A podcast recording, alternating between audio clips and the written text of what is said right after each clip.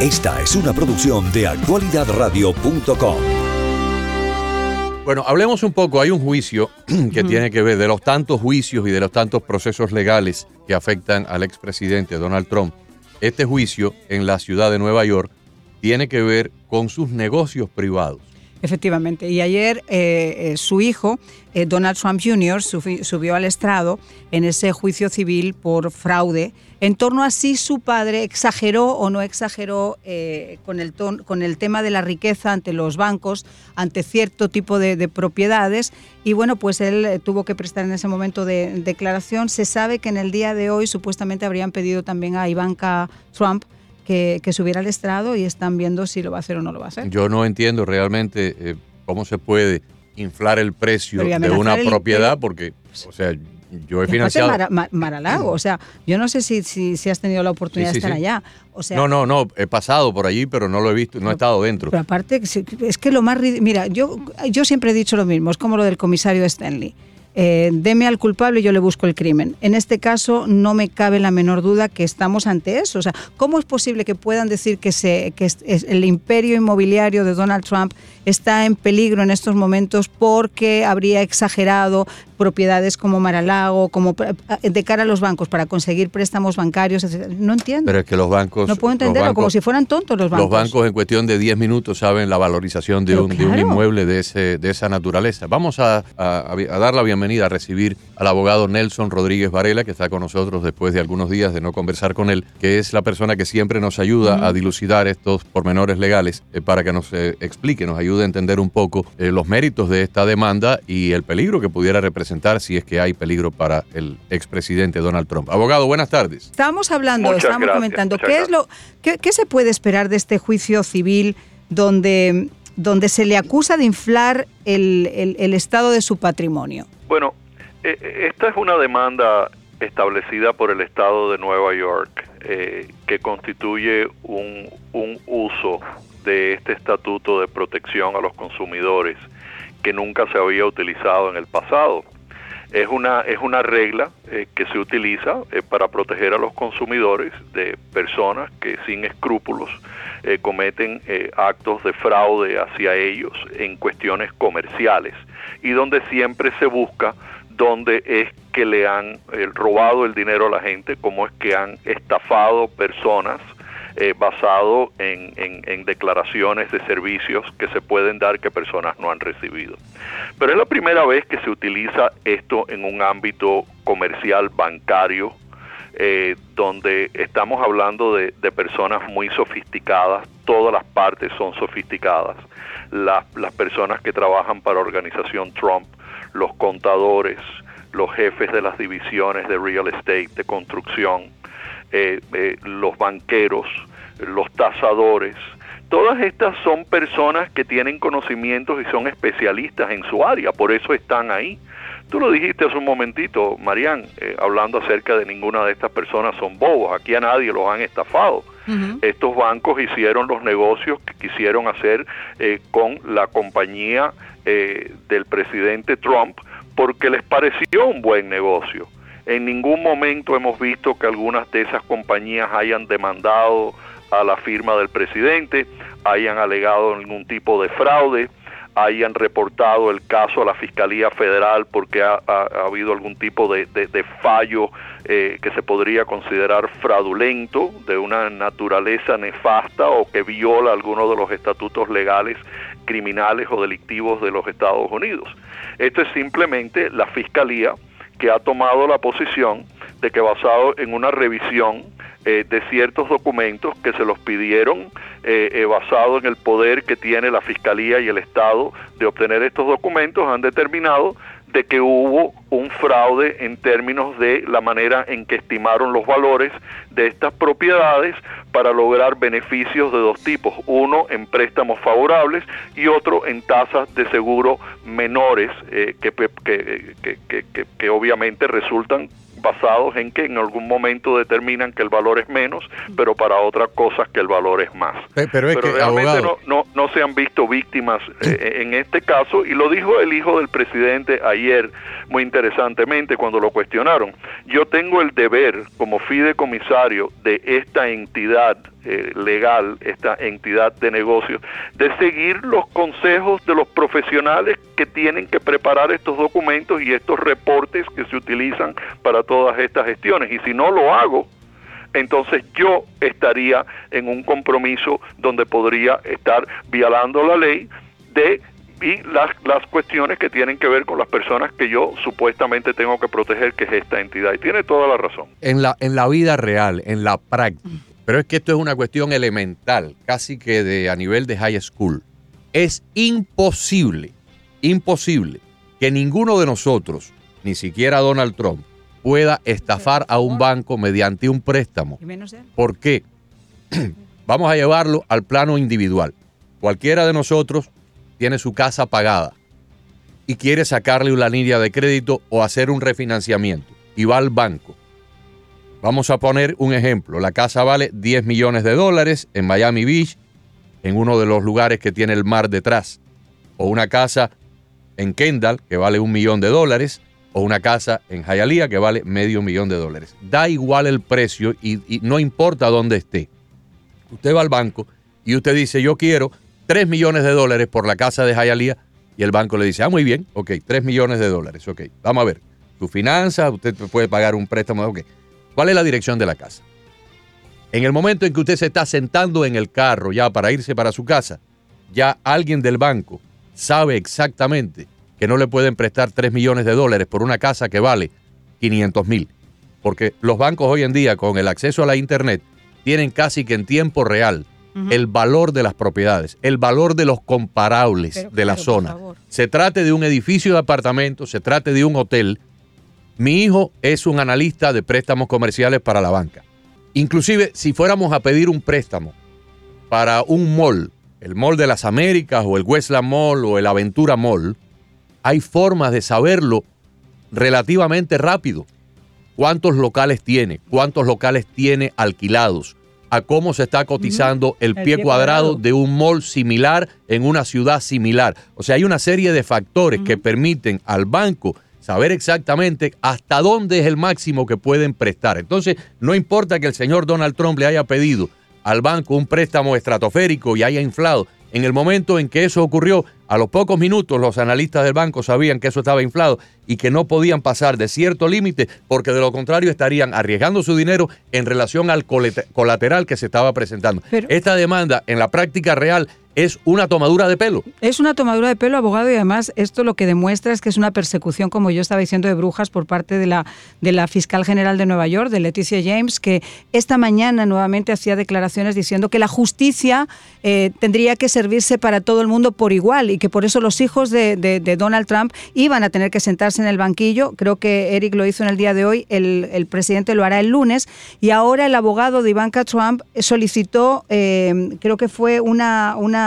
una, apelación porque no está dispuesto a que su cliente suba como testigo al estrado. O sea, ella fue ex asesora de la Casa Blanca, estuvo en la, fue ex ejecutiva del, del Trump eh, de, la, de la corporación Trump, pero imagínate tú los años. yo creo que están tratando de ver cómo pueden eh, atornillar y como en este caso el, tema de Hunter Biden eh, está mm, en su punto más álgido, pues quizá están tratando de confundir a la opinión pública sentando a los hijos del ex presidente en un banquillo también, porque las pruebas desde luego no son ni la cuarta parte tan contundentes como lo que se tiene hasta este momento con Hunter Biden. Claro, claro, estamos de acuerdo. Lo, lo, otro que es interesante aquí eh, es que ya el juez Engoron, en la primera parte del juicio, eh, había determinado ya de que eh, este, este grupo Trump había cometido fraude y ya inclusive había, eh, había determinado qué sanciones se le iba a imponer, inclusive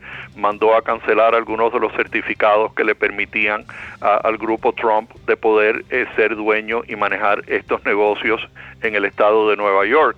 La Corte de Apelaciones eh, suspendió eh, esas, ah, esas ah, sentencias. la imposición de esa sentencia eh, porque realmente era algo prematuro y ellos prefirieron esperar a que se pudiera escuchar el caso en apelación y revisar todos estos elementos de nuevo. El juez en ha actuado de, de una forma muy parcializada, en mi opinión. Eh, ha, tenido exabruptos que son típicos de una persona que tiene un interés en la manera en que el caso se está decidiendo. Eh, yo no he visto todo el juicio, pero basado en algunas de las cosas que sí se han visto eh, y las cosas que, que, ha dicho, está limitando realmente esta parte del procedimiento a determinar cuánto debieran de ser las multas, qué es lo que se debieran de hacer con algunos de estos directores, si se debe de invalidar la habilidad de ciertas personas en la organización Trump de poder seguir manejando ese negocio de esa forma, basado en las, las determinaciones factuales a las cuales él ha llegado ya eh, en el paso previo a esta segunda fase del juicio contra la organización Trump. Pero aquí, eh, por ejemplo, en, el, desde el punto de vista de la defensa, ok, la fiscalía acusa a la familia Trump y a las empresas Trump de fraude. ¿A quién defraudaron? Bueno, supuestamente a los bancos que prestaron el dinero. Entonces la defensa cita al banco cita al ejecutivo del banco, al dueño del banco, al que dio el préstamo. ¿Usted se sintió defraudado? No, yo presté un dinero sobre un colateral que efectivamente nosotros determinamos que eh, cumplía con los requisitos del préstamo. O sea, ¿cómo es posible que se esté acusando de fraude cuando no, hay una víctima de fraude? Pero además mira la pregunta, ah, perdón abogado, la pregunta tan capciosa que le hicieron, por ejemplo, al, a, a Donald Trump Jr le preguntan si él pertenece a una organización de contadores. Y él al principio, de una forma como muy irónica, le dice, hombre, suena muy emocionante, pero realmente no. Pero después sí se encargó de matizar que él no tenía ninguna experiencia ni como contador ni, ni como experto, porque lo que están tratando de hacer de alguna manera es ver si realmente ellos tuvieron alguna participación activa en tratar de cometer ese fraude. Claro, y están, y están pescando por información también que podrían ser utilizada de otra forma. Yo creo que si tú eres el dueño, eh, y no hay nada malo con esto naturalmente, si tú eres el dueño de un carrito de churros que vende churros y café y chocolate, yo creo que al final del día es muy fácil para ti contabilizar cuánto dinero tú ganaste y cuánto te costaron los churros y cuánto te costó el café y cuánto tiempo estuviste empujando el carrito. Y es relativamente fácil que esa persona pueda eh, preparar eh, su eh, declaración de rentas internas basado en una, una, una, contabilidad muy simple que toma en consideración todos esos elementos que hablamos anteriormente. Pero cuando tú estás hablando de una operación multinacional, un, un, negocio de ese tamaño, donde realmente, yo, o sea, yo no, yo no pretendo ni siquiera tener ni la menor idea eh, de cuánto dinero maneja esa gente o cuánto valen realmente esos, esos inmuebles y todos esos negocios, porque las, las determinaciones no son solamente basados en, por ejemplo, cómo tú podrías calcular el valor de tu casa. Todos esos assets son eh, bienes gananciales, comerciales, que rinden, eh, rinden ganancias diariamente, que están que tienen un potencial de uso diferente. O sea, la, la, la forma en la que se calculan esas cosas está muy por encima de lo que yo inclusive pudiera comprender de cómo se fuera. Pero inclusive aún así hay fórmulas, abogado, hay fórmulas perfectamente diseñadas por la industria bancaria para, para valorar inclusive los inmuebles más complicados. Claro que lo hay, pero en, lo, en lo que se refiere a que tú ahora llames a uno de los ejecutivos de esa compañía, que trabaja en la sección de construcción, esa persona que trabaja en la sección de construcción, como es uno de los hijos de Donald Trump, no tiene ni la menor idea de cómo se preparan esos documentos. Ni, ni, ni el, ninguno de los hijos de Donald Trump, ninguno de esos ejecutivos tiene ni la menor idea de cómo se prepara, mucho menos darle instrucciones a los contadores para que utilicen figuras falsas para poder manufacturar una, una, una imagen eh, de, la, de la solidez de la compañía para tratar de convencer a un banco que es hasta más astuto que todos ellos juntos Exactamente. Eh, para que esa para que ese banco preste un dinero. Fíjate que en ningún momento se ha defalcado en ningún préstamo, no hay evidencia de que ellos hayan fallado un pago, no hay evidencia de que haya habido una demanda por los shareholders del banco por haber hecho algo indebido para, para darle eh, un, un, un trato preferencial al presidente o otras personas. No tienes nada de lo que típicamente se ve en un caso de fraude, civil o criminal. Entonces lo que me hace pensar a mí es que esto eh, eh, es un ejercicio de que se está utilizando una ley que no está diseñada para eso, pero se la están aplicando de una forma que potencialmente podría ser visto por una corte de apelaciones como un uso inconstitucional de una ley de la forma en que se la están aplicando a esta entidad y, mucho mayor quitándole la habilidad después de todos los años, la presencia que tienen en Nueva York la familia Trump, de ahora tú decir, le quitamos los certificados para poder hacer negocio aquí y ustedes no pueden manejar estos negocios ahí. ¿Qué cosa es eso? Eh, eso, eso es algo totalmente fuera de lo que uno se imaginaría de lo que sirven los estatutos que protegen al, al, consumidor, ¿verdad? Pero qué protección, si lo que es es un ataque de brujas, y lo estábamos comentando hoy, el, la operación que está Chanchullo, estábamos riéndonos con, con, con, China y cómo cada vez hay más, ya no solamente sospechas, sino evidencias en contra de de Hunter Biden y de toda la familia Biden, incluyendo el, actual presidente de los Estados Unidos, y se ha corrido un estúpido velo y aquí no pasa absolutamente nada. Y estamos hablando de miles de millones de dólares obtenidos de países enemigos de los Estados Unidos. Y sin embargo estamos viendo esta persecución, porque no se le puede llamar de otra manera, a un eh, candidato a la presidencia que tiene casi todas las bazas de convertirse precisamente en el, en el elegido de estas eh, primarias republicanas, eh, que le están impidiendo hacer su campaña y que por encima de todo eso la persecución no cesa. Ahora, la pregunta que yo me hago es, si después de todo esto que están haciendo a Donald Trump, con lo que debe costar la defensa para cada uno de esos juicios, si se demuestra que se van cayendo como castillos de naipes, ¿Cuál es la responsabilidad entonces de la fiscal general y de, todas, de toda esta gente que están inventando estas causas?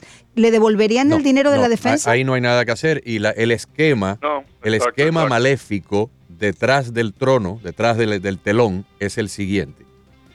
En Nueva York el 80% o más del electorado es demócrata. Entonces, la alta probabilidad es que cuando citen a 500 personas para escoger el jurado, o cuando la citaron para escoger el jurado, ahí va a ser un jurado demócrata. Igual que en el caso de Atlanta, igual que en el Distrito de Columbia. Si eh, van a presentar esto ante un juez, la alta probabilidad es que el juez, que vive allí en Nueva York, también sea demócrata. Este es un juez demócrata, la asistente del juez ha sido una donante apasionada con su dinero al Partido Demócrata, la fiscal es demócrata.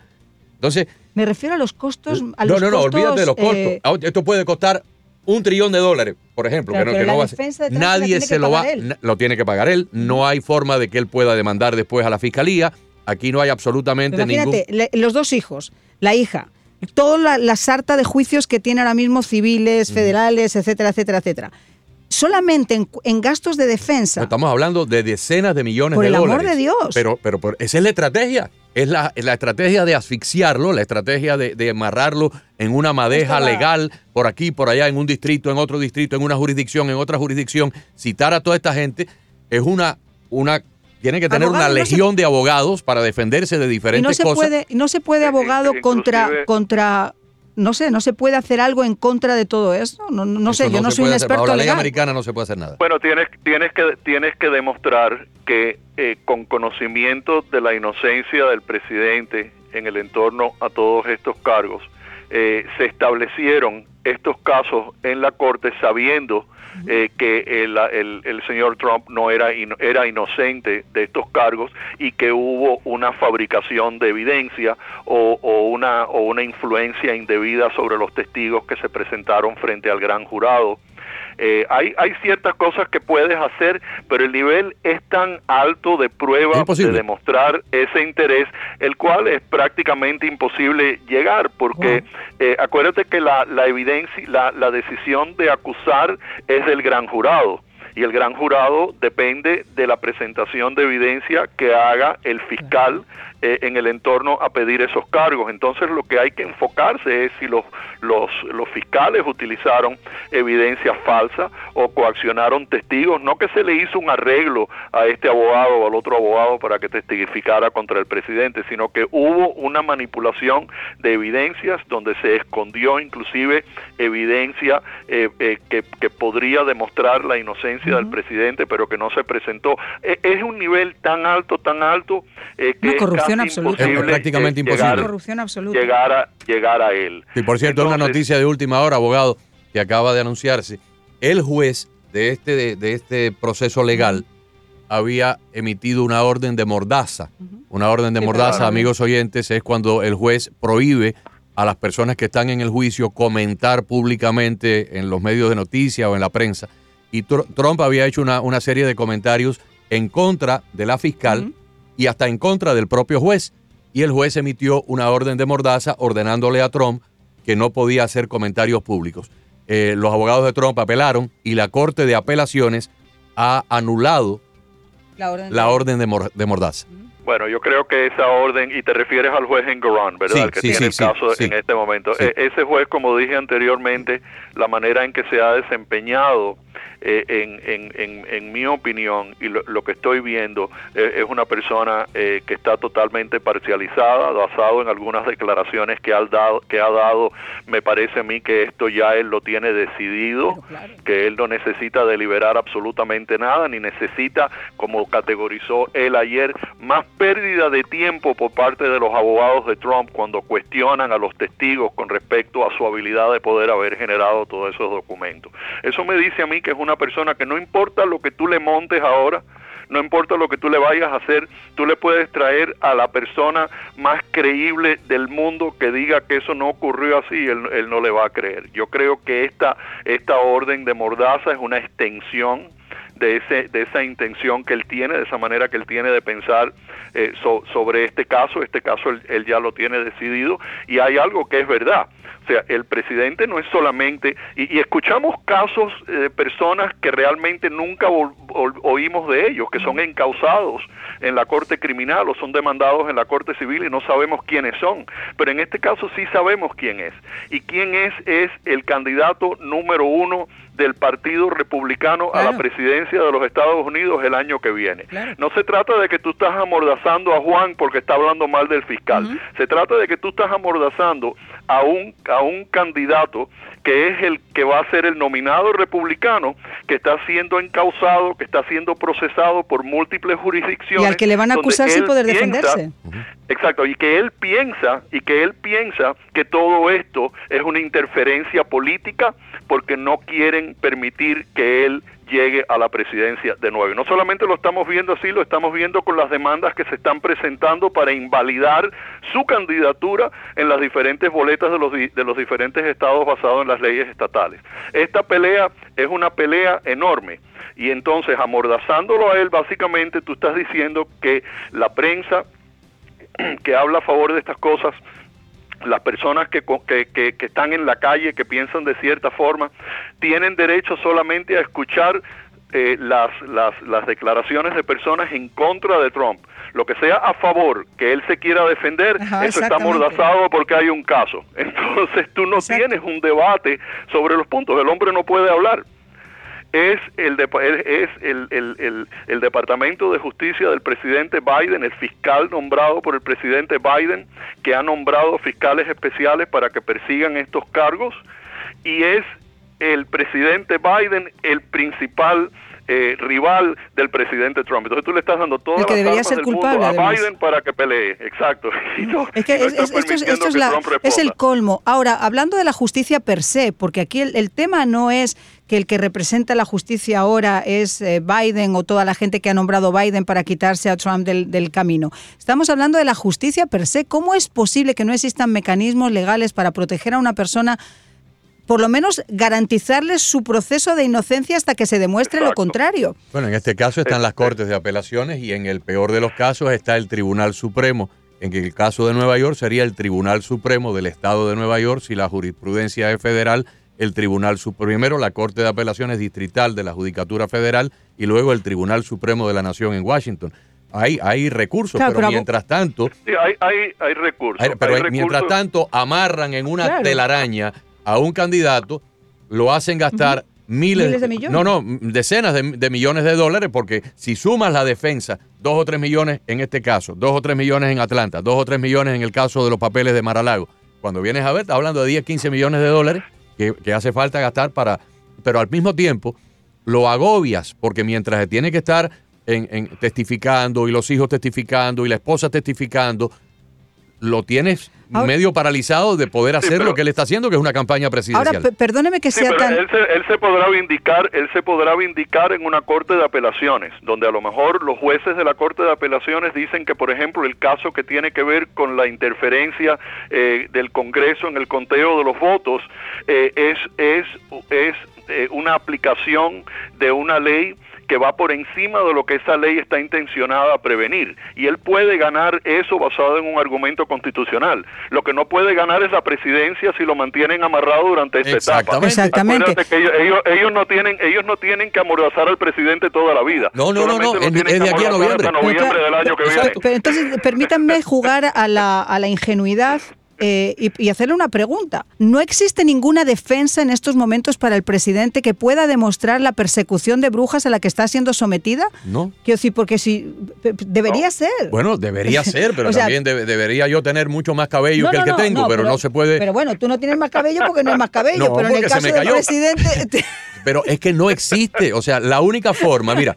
Eh, eh, la única forma. Si se le van cayendo los juicios y siguen poniéndole juicios, siguen poniéndole juicios, siguen poniéndole juicios, siguen cayendo. Ganarlo en apelaciones y prevalecer en apelaciones y luego demostrar en la Corte de Opinión Pública que le hicieron una campaña sucia y convencer al electorado de que él es mejor que el otro señor que ocupa la Casa Blanca y que lo vuelvan a elegir el año que viene en noviembre. Pero desde el punto de vista, o sea, vamos a quitar a Trump del camino y vamos a pensar que es cualquiera de nosotros tres la víctima de esta persecución, por lo que sea. entonces tú no tienes ante los ojos de la justicia una defensa? No hay forma. Mira, yo no, yo, yo eso no lo, yo no, yo eso no lo veo asumiendo eso. Mira, yo conozco y he visto a través de los 30 años que he ejercido derecho criminal, derecho penal, he visto personas que se podrían haber buscado y son, son tan prolíficos en la manera en que han, se han, han desempeñado su, su labor delictiva, que podrían haber sido acusados en siete, ocho jurisdicciones diferentes donde sus acciones delictivas han tenido un impacto, pero el Departamento de Justicia se reúne y solamente lo acusan en un solo lugar. Mm. Pero aquí estamos viendo que esta no es la manera en la cual típicamente se trata con estas personas. Al Chapo lo juzgaron en una jurisdicción. Sí. Estás hablando de un, un individuo que, que la, la, la, evidencia ha demostrado que no solamente es uno de los traficantes de droga más prolíficos del mundo, sino también es un asesino. Y entonces no importa, claramente lo encuentro inculpable, etcétera, pero no lo procesan en 17 lugares. Hemos visto muchas personas extraditadas de diferentes lugares de Latinoamérica y el Caribe que son personas responsables eh, por, por, por, la importación eh, de miles de kilos de cocaína a los Estados Unidos que podían haber sido procesados en Nueva York, en Tampa, en Miami, en Texas, en Arizona, pero solamente se, se, se selecciona un lugar y se presenta ese juicio ahí muy pocas veces tú ves este tipo de persecución multijurisdiccional dentro del sistema federal. Entonces, eso es algo que también lo puedes utilizar para pensar que eso ocurre porque hay una, una, una agenda de desgaste con este señor que potencialmente podría resultar en eso, en que él no termine de defenderse hasta de aquí a los próximos 15 años entre apelaciones y problemas dependiendo de cómo funcionen los casos y la manera en que los casos sean decididos y la manera en que la Corte de Apelaciones los vea. Qué problema... Vamos a la historia reciente, que la historia está ahí y, y hay que utilizarla como referencia. Le cayeron en pandilla los investigadores federales y los fiscales federales a un grupo de amigos y colaboradores de Donald Trump. El general Michael Flynn tuvo que vender su casa y lo dejaron en la indigencia para contratar abogados de defensa que lo defendieran. Paul Manafort, Roger Stone, George Papadopoulos. Hay otro señor ahora de apellido Miller, creo que se llama Jason. Miller. Son cinco o seis. Esa gente tuvieron que gastarse todos sus ahorros en la defensa criminal de sus casos. ¿Basados en qué? En la trama rusa, en que había una conspiración de que Trump y los rusos estaban en contubernio y Trump estaba chantajeado por el aparato. Inventada por la señora Inventado y pagado por Hillary Clinton con el contubernio de Barack Obama, de Loretta Lynch y de todo el andamiaje del Departamento de Justicia, que luego pasó a manos de Rod Rosenstein, y siguió la misma corrupción con James Comey y con toda esa caterva de delincuentes que trabajaba en el FBI en aquella época. Al final se demostró que nada de eso era cierto, que todo fue una gran trama pagada por los demócratas. ¿Algunos de estos señores le devolvieron el dinero de sus defensas legales? Para nada. Se tuvieron que endeudar y, empeñar para poderse defender de unas acusaciones completamente injustas.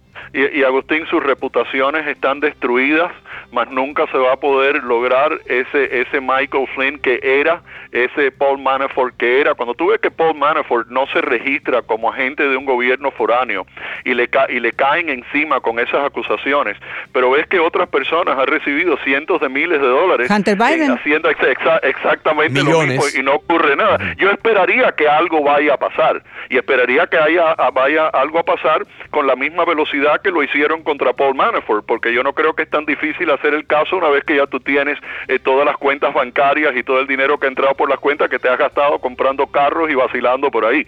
Entonces, eso eso es algo que, que es importante porque el sistema de justicia norteamericano es un sistema de justicia que sí castiga cuando existe eh, que basado en las leyes y en los procesos en la corte se llega a, un, a una determinación unánime por el jurado basado en que la fiscalía prueba su caso más allá de una duda razonable. Pero además de castigar, el sistema está diseñado para preservar los derechos constitucionales de la persona. el derecho a un juicio justo, el derecho a un abogado, el derecho a participar en la evidencia. Pero eso es a un gran costo porque no te vayas a pensar que aunque tú te sientes ahí, prepares el caso y te sientes en la corte y hagas un juicio y lo ganes, eso es un desgaste total tuyo, personal, con tu familia, con tus amigos, con tu reputación. El daño que tú le haces a una persona simplemente encauzándolo, aunque después de un año y medio o dos gane el caso, y mientras todo ese tiempo la prensa encima de ti alegando, diciendo, opinando, estableciendo por qué eres culpable y todo el pueblo norteamericano se vira contra ti, ese es el daño real de un encauzamiento como este y una persecución sin límite como la que está ocurriendo.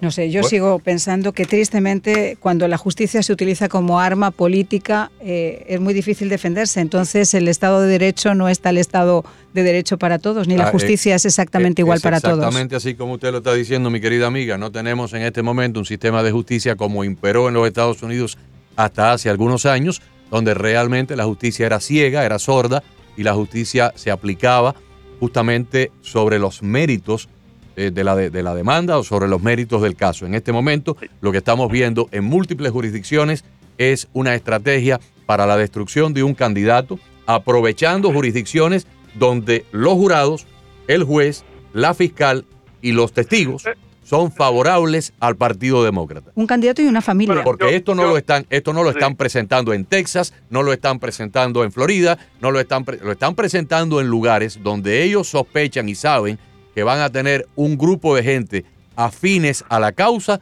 para destruir a este señor de manera que no pueda ganar las próximas elecciones. Bueno, yo, yo, yo tengo que decir, yo tengo que decir lo siguiente, mi, mi experiencia con los jueces federales, aunque a veces eh, eh, eh, vamos a asumir que el gobierno sí se está sobreextendiendo, etcétera, el dique de contención contra contra una una una persecución por parte del Departamento de Justicia como una persona, como, como, como se, se, argumentaría que está ocurriendo con, contra Donald Trump.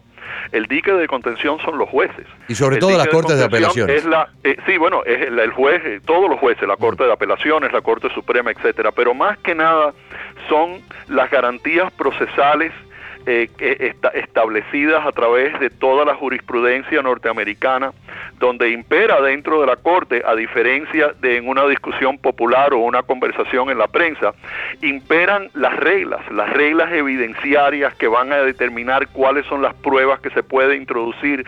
El hecho de que el fiscal haya dicho, que hayan comentado personas acerca de lo que la evidencia se podría hacer, lo que podrían decir testigos que han, se han presentado frente al gran jurado o personas que hablen acerca de ellos. Eso no quiere decir que toda esa evidencia sea admisible. La narrativa sobre el caso que le van a presentar a los miembros del jurado en cualquiera de estos casos tiene que estar altamente delineada por las reglas evidenciarias que ya están establecidas. abogado, discúlpeme que lo interrumpa. No pueden ocurrir. Discúlpame que lo mm. interrumpa porque se nos terminó el tiempo y nos están diciendo que tenemos placer, como siempre, hablar con usted. Pero siempre un gustazo y nos ha dado usted una cátedra como siempre. Gracias a ustedes, un placer. Que Muchísimas gracias, abogado. Gracias. Gracias. El abogado Nelson Rodríguez Varela con nosotros.